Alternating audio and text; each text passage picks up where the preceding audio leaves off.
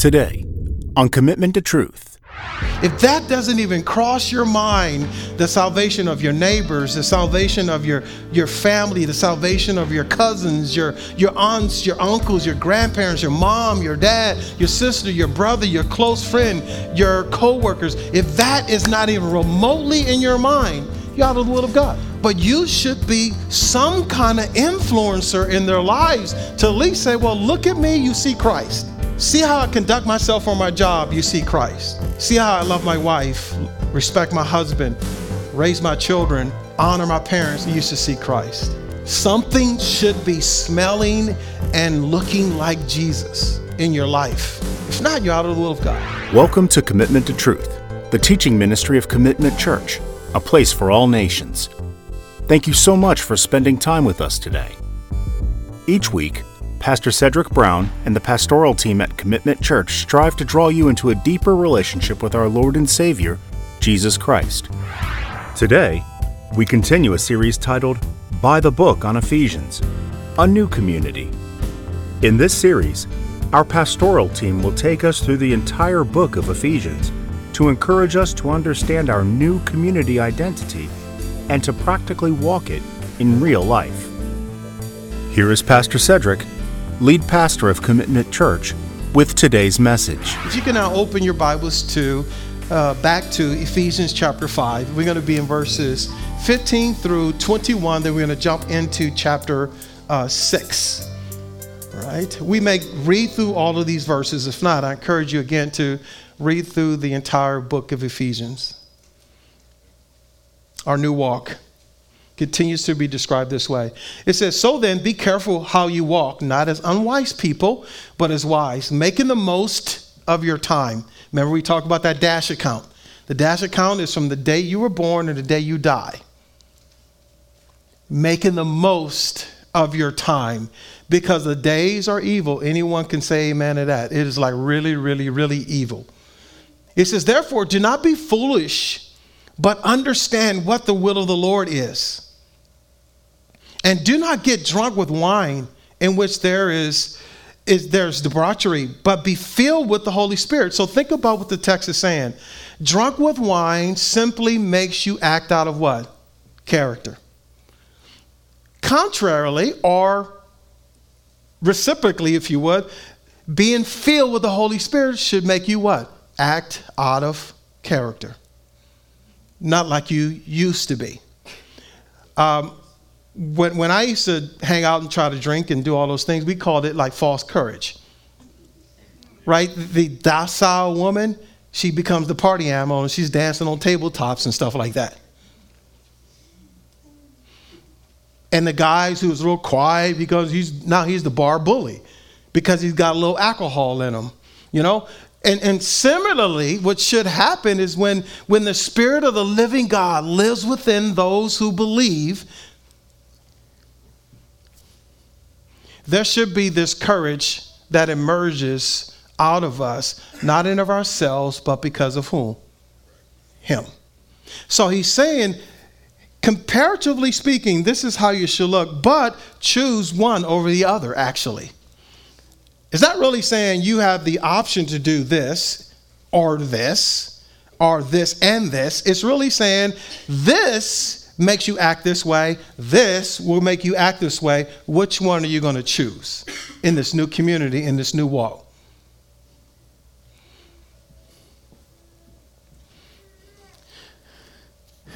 Then it goes on to begin to describe it. Speak to one another in psalms and hymns and spiritual songs, singing and making melody in your hearts to the Lord. Always giving thanks for all things in the name of the Lord Jesus Christ to our God and Father, and and subject yourself to one another in the fear of Christ. So here's the next description, if you can jot this down or, or look in your notes, fill in the blank, is that our new walk is to understand and to know the will of God. Remember, we talked about living life and progressing through life. We shouldn't just live life autonomous from the will of God living life, progressing through life is I'm making every decision trying to understand what is the will of God for me, for my family, for my children, for my children's children, even children yet, yet unborn. Because a wise man even prepares for his children's children. So, our challenge is to become men and women who, who truly spend this dash account fervently trying to understand what is the will of God for me.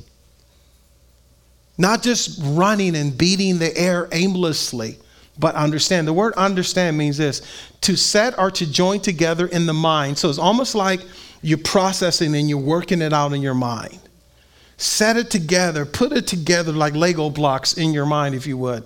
It also means this having the knowledge of those things which pertain to salvation. So my life is not excluded from salvation or living righteously and living a life that is conducive to those who are what? Saved.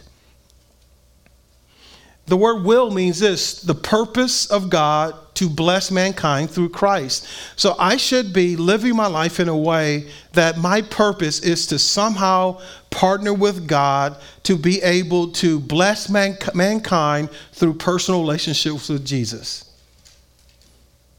That's part of the will of God for me. It also means this the word will, what God wishes to be done by us. So, can you answer honestly today that you know, emphatically no. what God wants you to do for Him?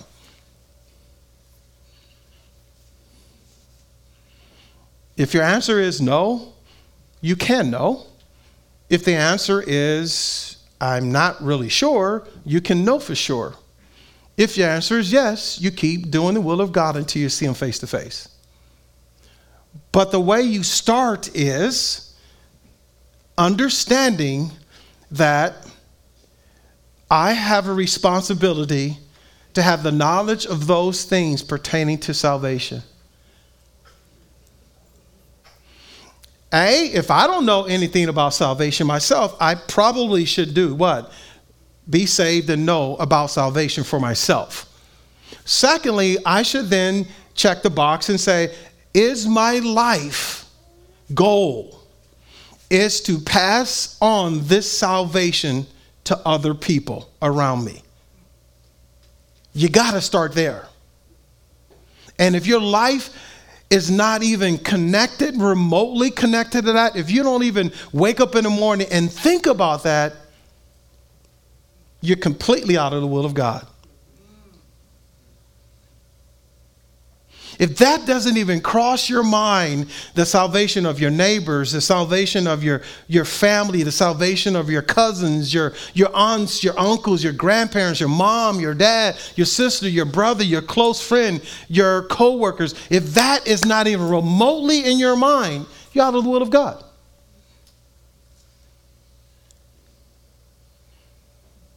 If there's no urgency about that, Listen, I'm not saying that you will personally lead that person to Christ, but you should be some kind of influencer in their lives to at least say, well, look at me, you see Christ. See how I conduct myself on my job, you see Christ. See how I love my wife, respect my husband, raise my children, honor my parents, as we're going to learn. You used to see Christ. Something should be smelling and looking like Jesus in your life. If not, you're out of the will of God. Start there. Versus trying to find the will of God as far as, okay, God, I'm trying to find the will. This is how we pray a lot of times. Because I have this promotion opportunity, I have this job opportunity, I, I need to make money, so I want to start this business. And those are all good, but if Jesus is not connected to it, you're out of the will of God. Because you can start your business and your business can blow up and you can make more money than anyone in your family's ever made. Outside of salvation, it means nothing. It doesn't, uh, it doesn't impress God. Successes in life does not impress God. Does he give success? Absolutely, in abundance. But that's the cart before the horse. Seek first the kingdom of God and its righteousness. All these things will be added unto you. He wants us to succeed. But at the expense of salvation? Never. Never. At the expense of someone's salvation? Never. Never. At the expense of your light going and growing dim? Never. He would never compromise that. So verses 15 through 21 gives us a description of the will of God. Be careful how you walk. Walk wisely. Make the most of your time. Don't be foolish. Do not get drunk with wine, but be filled with the Holy Spirit. Speak generous or graciously to one another. Make melody in, with your hearts to the Lord, always giving thanks for all things in the name of the Lord Jesus Christ, and subject yourselves to one another in the fear of Christ. There are some places to start. And to help you further, this word subjection especially when we come to community, sub- subject yourselves. Listen to what this means. It's a Greek military term meaning to arrange troop divisions in a military fashion under the commander of a leader. In a non military use, listen to what it means. It was a voluntary attitude of giving in. Start there. You want to know what the will of God is? Give in. It's not your life, it's not my life. It's not your family, it's not your finances, it's not your husband, it's not your wife, it's not your kids, it's not your mom or dad, it's not your life. Give in. Give in. We never win, just give in. It also means this a voluntary attitude of dying, cooperating, but listen to this assuming a responsibility. Are you actively involved in a community? Can other parts of the body of the military unit depend on you? Like you depend on them. You see, here's the wonderful thing is all I'm doing every Sunday morning is playing my military role under the head troop leader, Jesus. You need me to do my role well. I need you to do your role well. If you're not doing something, if you're not assuming a responsibility, last part of this definition, if you're not carrying a burden,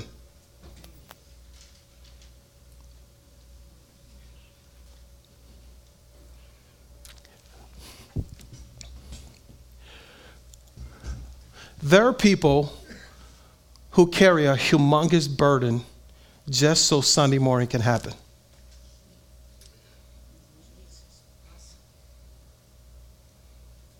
My burden is Okay, Cedrick, I don't care how busy your week is. I don't care how many people's dying around you. I don't care if your mama dies. I don't care if your kids are having problems. Guess what you have to do? You need to focus on me and you need to humble yourself and you need to prepare yourself and be able to be prepared for my people, period. And I can't tell you how many weeks I've lived through that.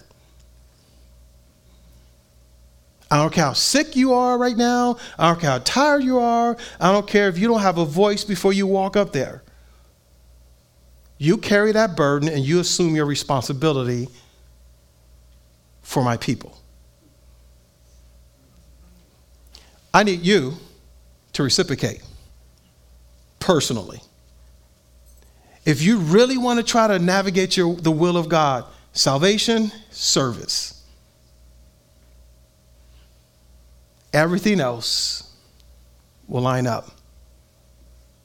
If you're not telling someone about Jesus, or if you don't know about Jesus yourself, be saved. Be concerned about other people's salvation. Secondly, serve somewhere. Assume a responsibility, assume a burden. In other words, that if I don't show up to children's ministry or teach the children today, kids will not be taught. If I don't, if I don't push this button to, to, to so that everything appears on social media so everybody can know about the church and know all the whatever's about the church. If I don't do that, there's a burden in my heart that if I don't push this button, if I don't create this document, if I where's your burden in, in the truth?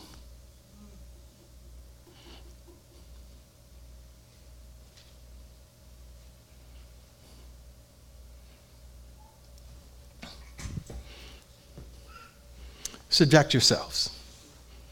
See, our new walk is not only to understand and know the will of God, but it's to do it. Just start doing something. Then He'll reveal more to you. Verses 22 to 23, just for the sake of time, I need you to go back. No, I got to read some of it. Sorry. Wives, subject yourselves to your own husbands as to the Lord. But for the husbands, for but for for the husband is the head of the wife, and Christ also is the head of the church. He himself being the savior of the body. But as the church is subjected to Christ, so also the wives ought to be subject to their home, husbands in everything.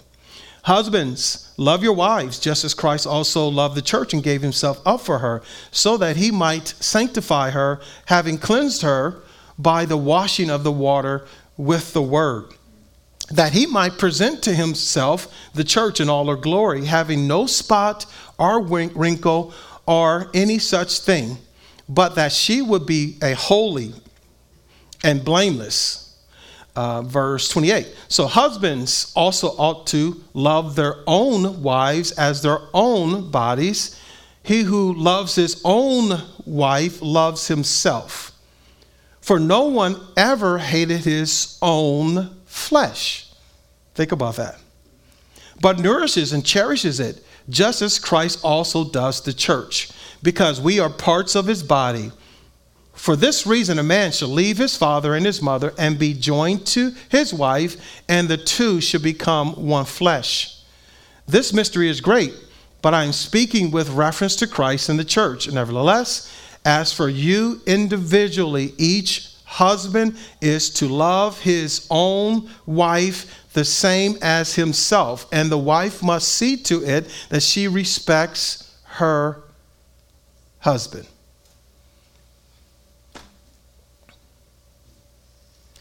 Our new walk, there comes along with it a, a responsibility to steward the gift of marriage. Verse 33 again. Nevertheless, in other words, everything we said in verses 22 through 32. So it's almost like the, the author, Paul, is saying, you know what? You may not fully understand verses 22 to 32. You, you may disagree with verses 22 to 30, 32. But nevertheless, this is what you should get. If you don't get anything else, this is what you should get. As for you individually,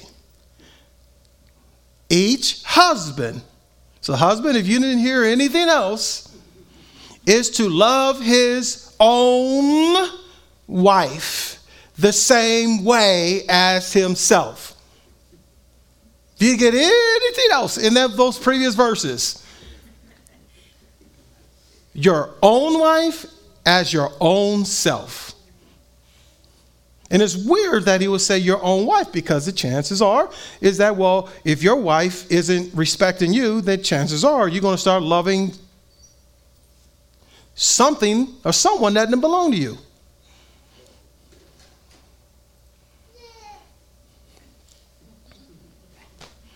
And it could be in video form, magazine form. Hint, hint. And then it says, and the wife must see to it. Do you hear the words? See to it that she respects her husband. You know why? It's because the way we're wired is this way. Um, a wife desperately needs to be loved by her husband. And it says to her, You respect me. You just don't want my body. You just don't want my cooking. You follow me? You just don't want my company. And it's super important, ladies, that a man is respected, which says that you love me. I don't care how much you say you love me. I don't care how much you do for me. If you don't respect me, I don't feel loved by you. Then I drift. She drifts. And that's why a guy can win a, a, guy's wife over just over a cup of coffee. It's the weirdest thing. He don't have to be fine or anything like that. He could just be a dude, just sits down and say, Can I pour you a cup of coffee and just listen to you? It, it is the it, it is what it is. And that's why he says, see to it. Make sure you do this. Listen up. Let's go deeper. So, this word love means this to be fond of your wife. Be fond of her. To love your wife dearly. To be well pleased with your wife versus always being critical of what she's not doing.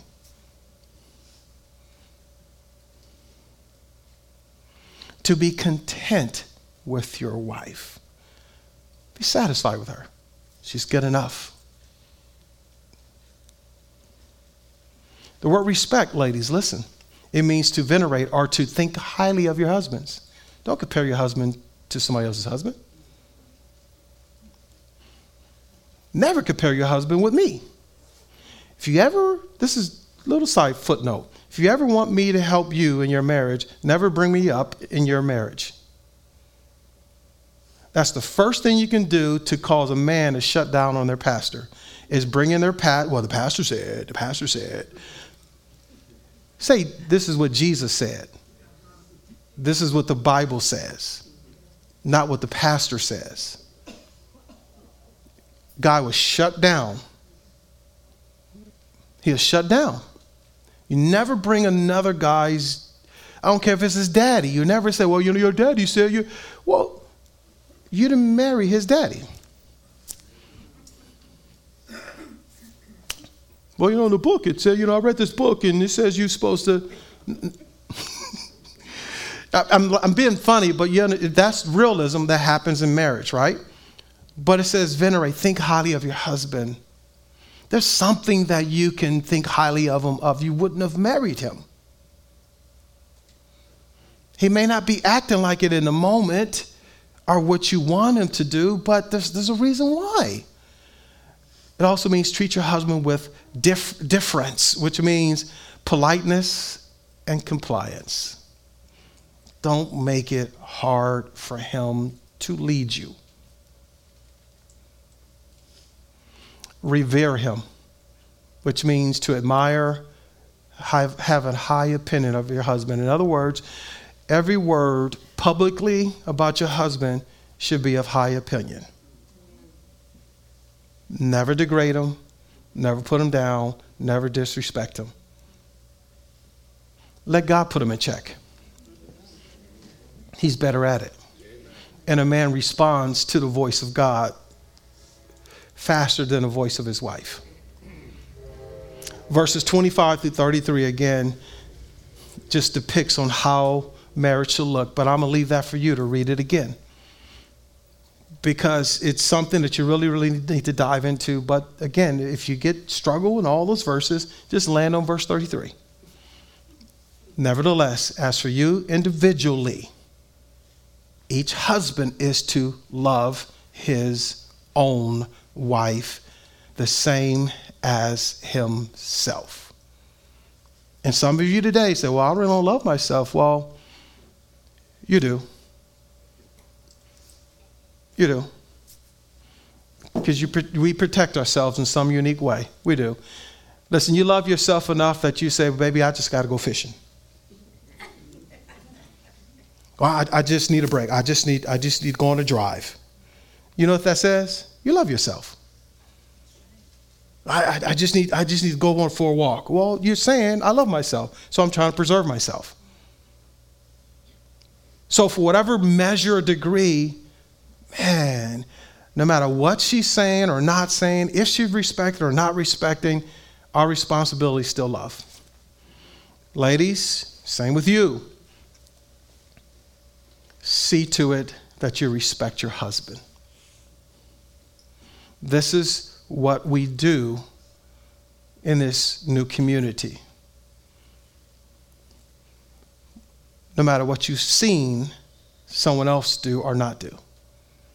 This is how we conduct ourselves. Our new walk understands and preserves the sacredness of marriage. Real quickly, chapter 6, verses 1 through 3. Here's another tough one. Okay? And just for a record, I'm not picking on you today. I'm just reading the Bible and just uncovering stuff.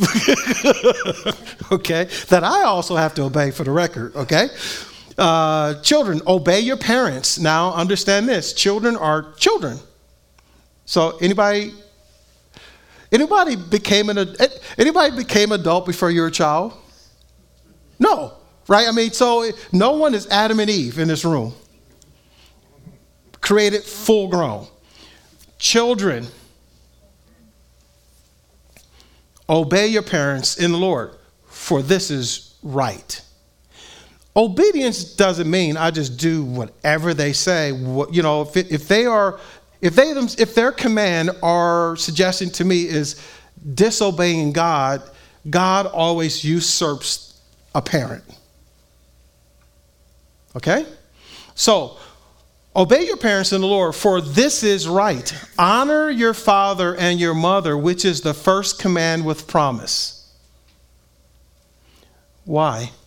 so that it may turn out well for you and that you may live long on the earth.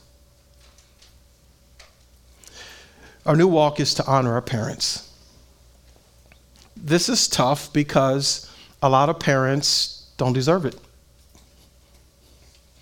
And every parent go through some whatever times or it could be situations that we don't deserve to be honored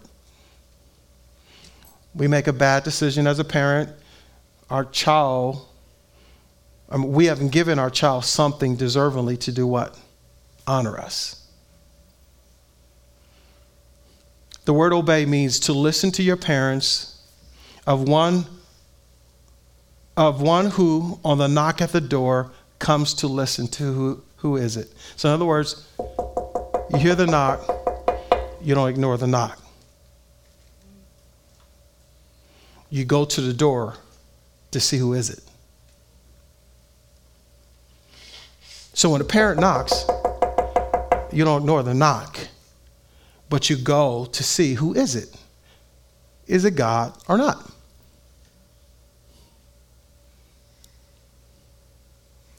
A love and acceptance of a parent should never outweigh Jesus being at the door.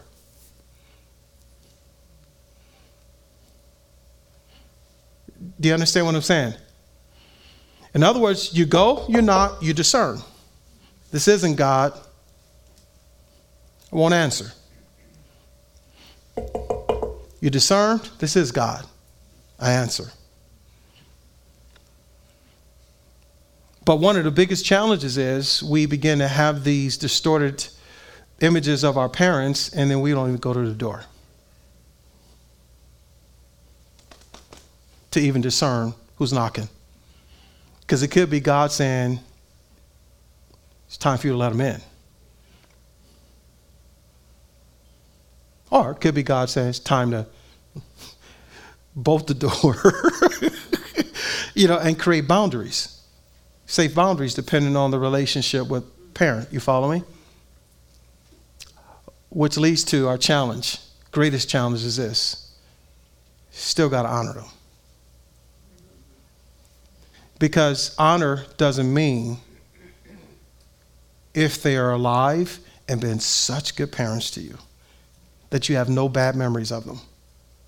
It doesn't mean if they're alive and you've never even met them and you don't even know who they are.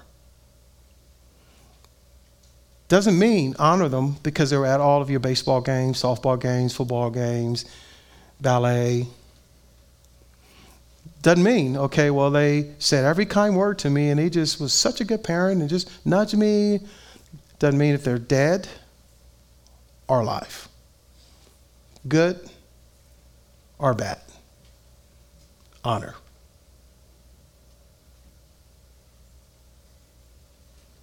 Why is this so important? So, honor means this fix a value. Fix a value. There's something, if we go to the door when he knocks, that you can find value. Trust me. You, value could be I know exactly who I'm not going to be.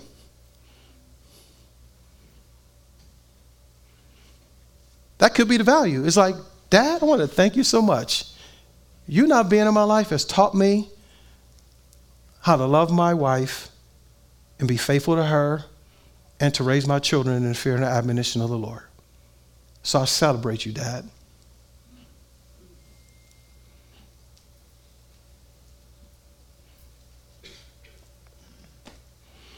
Mom, I know, I recognize now that, you know what?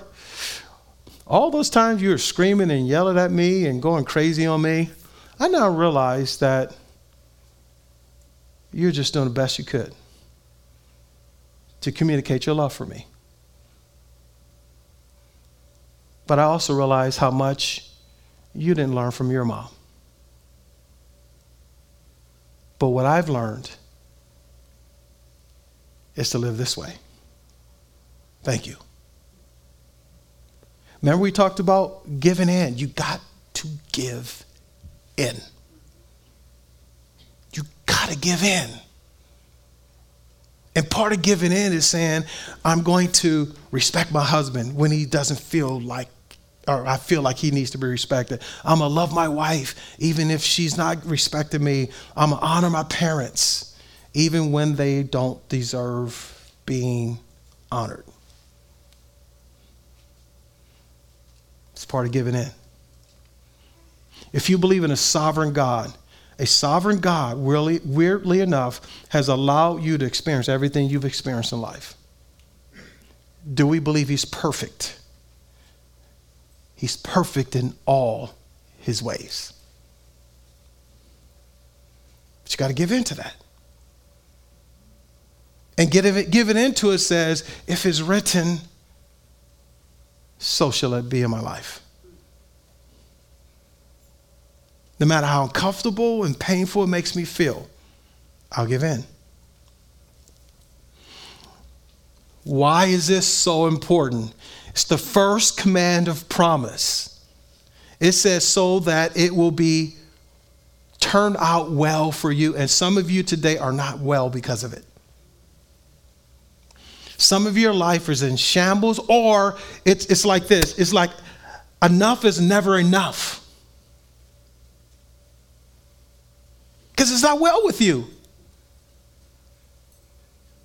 It, see, this is what happens and how it plays out in people's lives. Well, you know what? I'm going to go bankrupt. I'm going I'm to be sucked dry to make sure I'm at every kid event, every, and my kid's going to be involved in everything that I never experienced because you didn't get it from your mom and dad.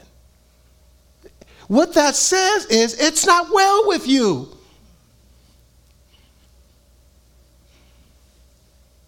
That's what it's saying. It's not well with you. God would never tell you to go bankrupt over your children. That's sin. He would never tell you to, to discount sleep or deny the faith or not be connected to the local community of, of the body of Christ. He will not tell you to love your kids over your husband and love your kids over your wife. He would never tell you that is an unwell soul.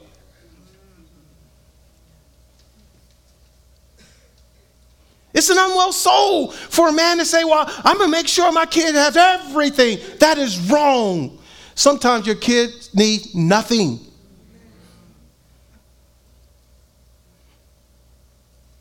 Marriages are falling apart because I want that husband that our God gave me to be so perfect that he, he outnumbers and outperforms my dad who I'd never known.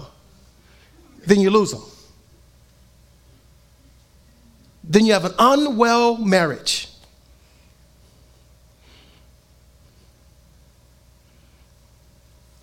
Got mama issues, bringing it to my marriage, right? Well, you know, you ain't gonna talk to me that way because that's the way my mama talked to me all my life. It's not well with you. Now your wife can't express herself freely. Then she shuts down, then you lose her heart. Because I'm overly sensitive because it's not well with me and my mom, who may not even be alive anymore. church it goes on and on and on and on and on and on and you can prop yourself on a psychiatrist and psychologist couch all you want and spend good money but you got to give in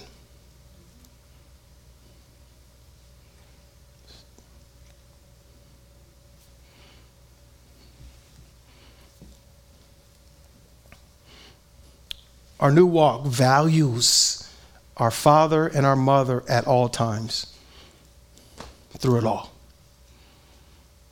You got to place a good value on mom and dad, if you like it or not.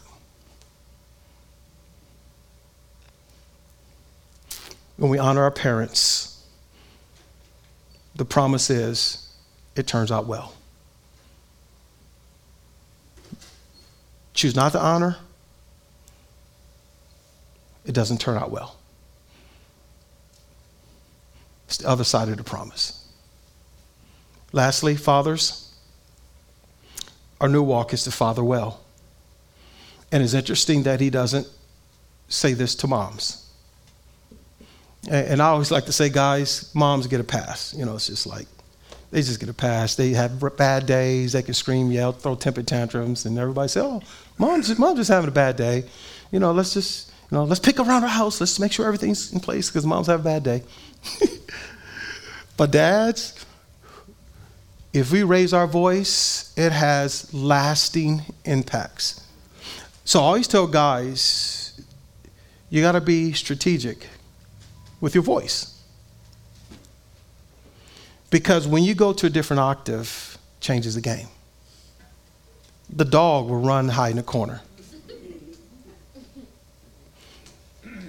I mean, mothers get so mad when a father shows up, raises his voice a little bit, and the kid's just like, okay, whatever you want, whatever you want, I'll do whatever you want. He's like, wait, man, I've been with you all day. I've been, and he just says boo, and you just does whatever thing he says. That's the influence of a father.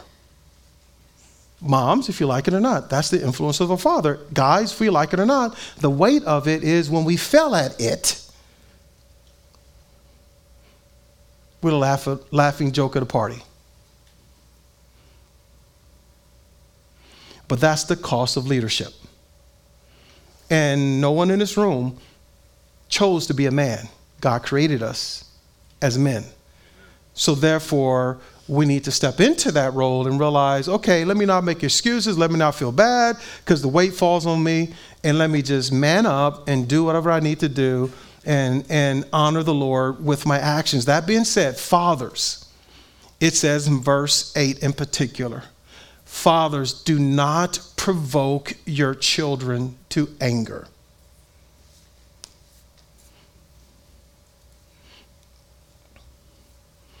Or verse, let me apologize, verse 4. Fathers, do not provoke your children to anger. Didn't say moms fathers. But bring them up in the discipline and instruction of the Lord. So it doesn't mean you don't discipline, you don't instruct, you don't necessarily use a firm hand when necessary, but you don't provoke them to anger. What does this mean? The word provoke means this to exasperate, or more specifically, to annoy, irritate, and inflame. If our kids are getting annoyed with us, we should probably reconsider our approach. You see, guys, a lot of times we pass it on to kids and say, Well, why are you getting so annoyed? Why are you disrespecting me? No, we should gather our emotions and say, Well, why are my kids annoyed with me? Why doesn't my teenager want to even be in my presence? Why won't they even pick up my, my call when I phone, you know, the phone when I call? If my kids are so annoyed, we have to really examine and say, hmm, I probably should change my fatherly approach. If my kids are irritated every time I talk to them, I probably need to change my fatherly approach. I mean, listen, if it's like, okay, well, every time dad calls, all he does is just correct me. Every time I talk to dad, I get along with dad. All he does is correct me. Who would want to even talk to their dad? Sometimes, guys, we just got to bite our lips, hold our tongue, don't say anything, let stuff pass for the right time, and then address it. Don't feel like we got to go in a bull, like a bull in a china closet and, and just, I got to handle it now because I'm daddy. And you disrespected me. Timing is everything. Why? Because it says you should not bring them to anger, arouse them to wrath, that they want to just kind of reciprocate. Listen, children will be children, and children are going to do whatever they want to do. But one thing I've landed on as a father is this you will never be able to look at me and I'll be your excuse. You're just not going to be my, I'm not going to make me the excuse why you won't follow Jesus. Now, that may mean that in my mistakes, I immediately, please forgive me, admit wrong. Hey, what I said was wrong, the way I approached that was wrong, and with great humility so that you're also teaching a child how to what? Forgive and repent and come back relationally. So our challenge is to become men and women who understand, our men in particular here, is that we have this responsibility to nourish them and bring them up to maturity, not become the reason why they are not maturing in their faith. You follow me? We should never, guys, be the reason why our children are not walking with Jesus. They can make their own individual choice, but I'm not the reason why you're not. So, guys, this may take this for you. You may need to back up to move forward. You may hear this and say, Oh man, I didn't realize I've exacerbated my children. I've irritated them and turned them off and pushed them away. Stop, go back in time, Try to find every single thing. Let the Lord lead you. God, what have I failed my children at? Ask for forgiveness. Correct it. Covenant with God and your children and your family that it's not going to repeat. And you move forward from this point on, making sure that they reach in this place of maturity. Amen. This new walk Listen, it will always involve people. And I gave you a whole bunch of people examples today, didn't I? So our challenge is this is that someone said, the more I get to know people, the more I love my dog.